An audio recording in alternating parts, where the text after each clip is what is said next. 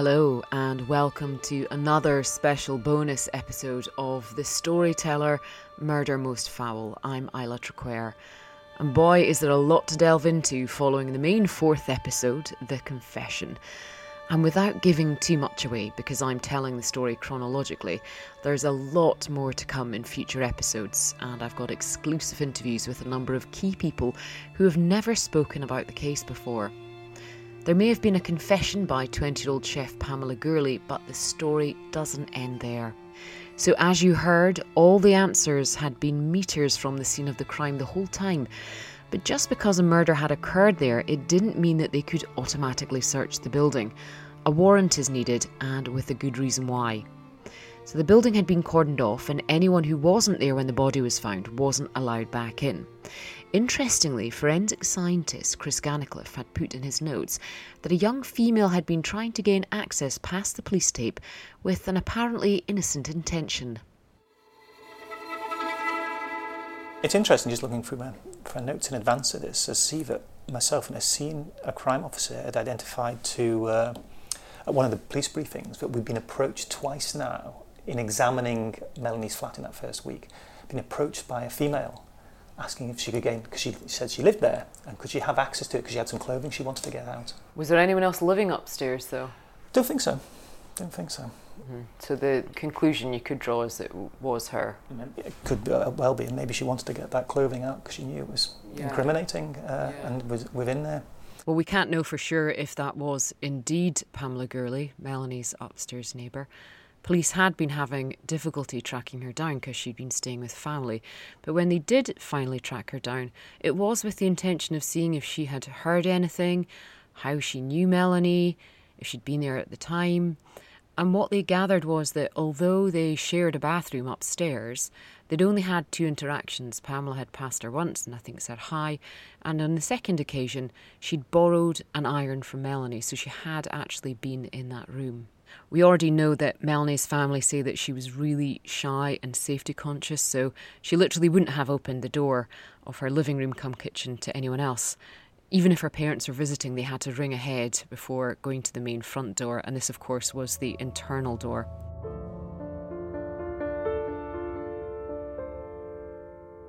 The story unravelled very much how I've told it, and also the police and forensics explained. And I've deliberately not injected drama or a big reveal because that's just not how it happened. They talked to her, she was helpful.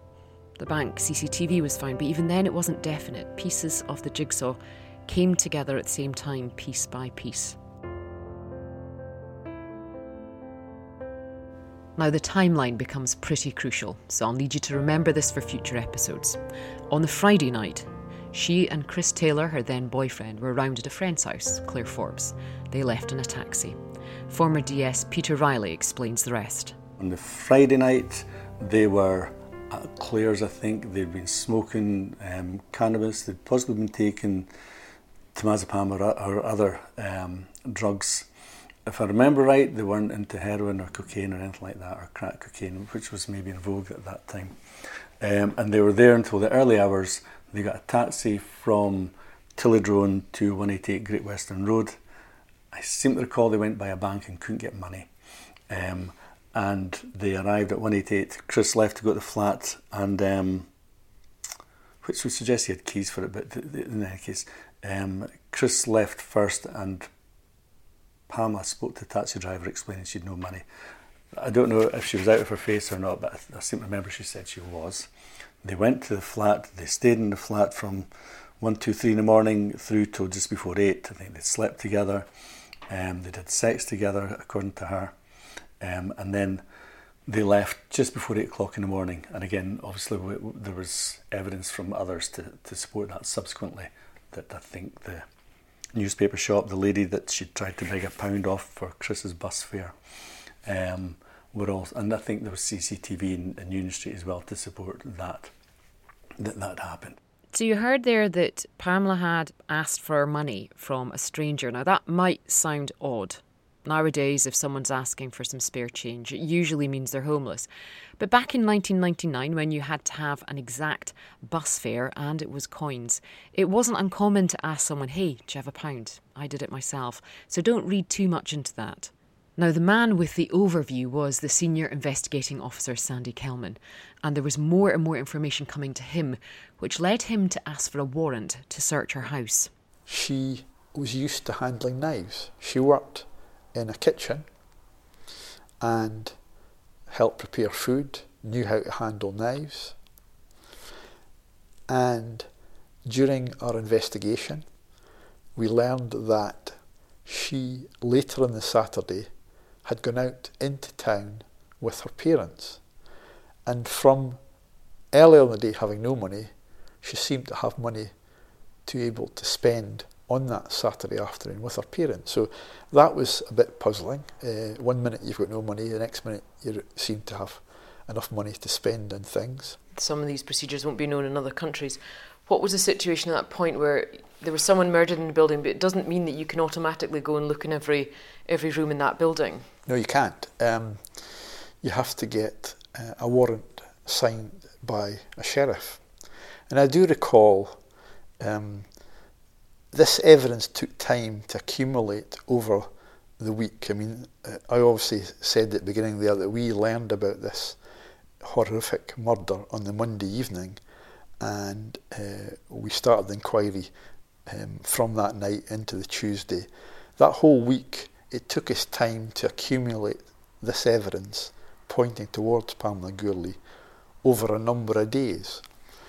And I do recall it was by the following weekend that we really had a lot of this information.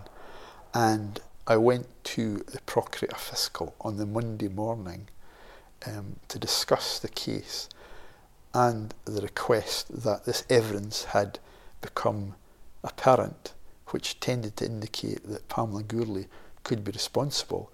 And I would therefore need to get a warrant to actually formally go into her flat to search it. So, a quick explainer a sheriff is not the same as a sheriff in America. A sheriff is effectively a judge, and they preside over the sheriff court, which deals with the less serious crimes. And a high court judge presides over the high court. But it's the sheriff that has the powers to sign warrants. And a procurator fiscal is effectively a prosecutor, they represent the crown. What was it that started to draw your gaze towards Pamela Gourley? As part of our trawl through the various CCTV camera footage, we learned that they had parted their ways in Aberdeen City Centre and Pamela Gourley had returned back to the flat. And we actually had CCTV footage which showed her walking down uh, Great Western Road back towards the flat. So we were fairly confident she was in the flat on that Saturday morning about the time that the student couple downstairs heard some sort of noise, a scream or, or shouts. Um, and we knew, of course, that she appeared to have no money. I saw the CCTV of Pamela returning, and it's quite chilling. She's dressed in light clothes and obviously went back into her home. She told detectives she was up in her apartment for about half an hour and in that time, she had put on a black top, black jeans, dark DMs, a jacket, a grey felt sun hat, latex gloves, and then she took one of her chef's boning knives and went downstairs. What was the catalyst for her deciding to change her clothes and go to Melanie's door? As I best recall, no, I don't think she ever gave us the, the, the, the catalyst for that. Um, and, you know, in, in truth, my, my interaction with Pamela Gourley was almost restricted to the interview in RSVP and the tape recorded interview. I didn't have much interaction with her apart from what was um, there in, in, uh, as evidence either in her initial statements or indeed the, the interview uh, under caution. When you got home that night and sat down to have dinner with your wife, how did you feel? Um, you know, it's it's a real mix clearly in terms of having succeeded in um, a line of the investigation and you know effectively clearing the, the murder as a, as a team. There was a, a certain element of satisfaction, but that satisfaction, you know, is, is um, got to be totally balanced with the just the, the sadness and emotion that then um, surrounds the investigation, and you know I think that that's always the case. Up to that point, of course, you can afford to be, or not, you can't afford to be emotional. You're very objective about it. But once the admission has been made by Pamela and everything surrounding that, then you can afford to be a bit more understanding of the whole circumstances. And um, yeah, was maybe quietly sort of satisfied about the successful conclusion to that point. Um, there, there's no celebration, there's no mass celebration about this because there's so much tragedy surrounding it. I've read the transcript and I've watched the police interview, and I know I keep using this word, but it's the only appropriate word to describe them, and that's chilling. And it's hard to believe what is still to come. But bear in mind at this point, Pamela Gourley has just been charged with murder, and we've a long way to go before the court case.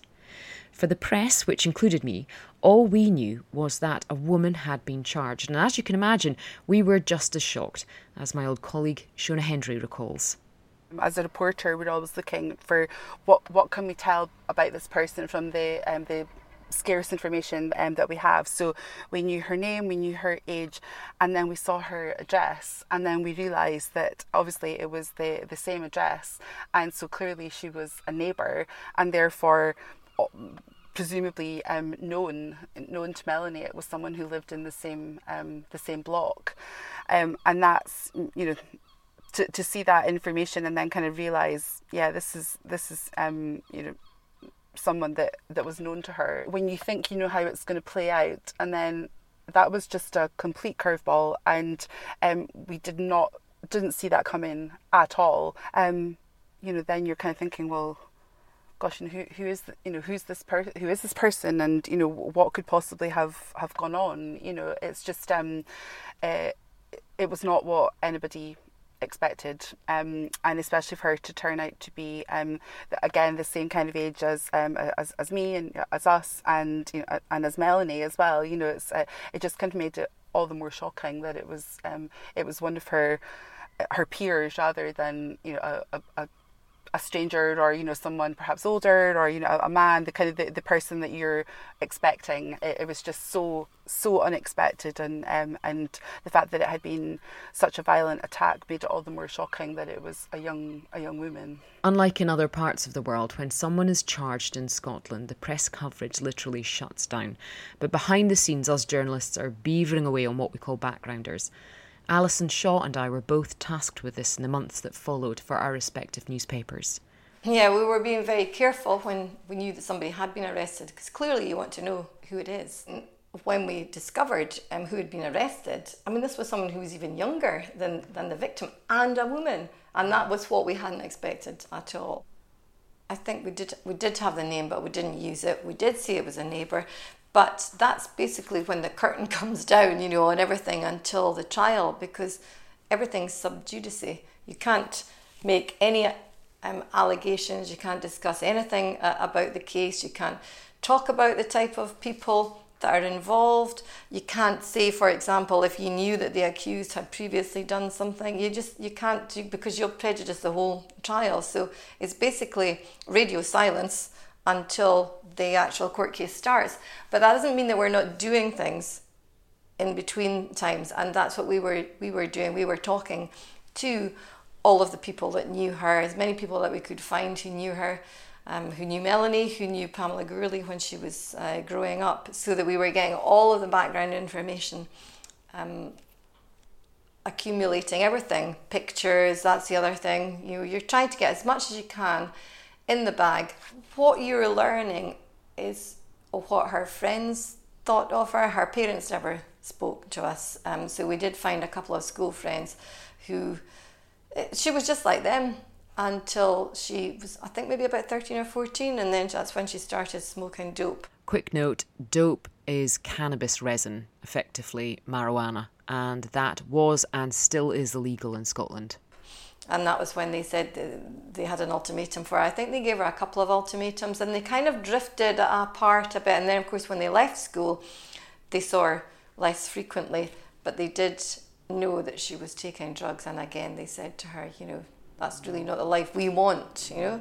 But by that time, she was just this independent person. She got away from this very small rural community and was her own, her own woman now. Her own woman, holding down a good job, a good social life. But behind the scenes, all was not as she presented. And you're going to learn a lot more about this in the next episode because I have an exclusive interview with her closest friend from the time. The friend whose home she was at the night before and hours after the murder. The friend who had an eight month old baby, a baby that Pamela often babysat. And she had no idea what her sweet, kind, caring friend was capable of, or that she was about to be interrogated by association. All that and more in episode 5 of The Storyteller Murder Most Foul. It's called The Tale of Two Women. If you're enjoying this, please go onto iTunes and rate and review. And there's lots more information on Twitter, Facebook, and Instagram. Thank you for listening.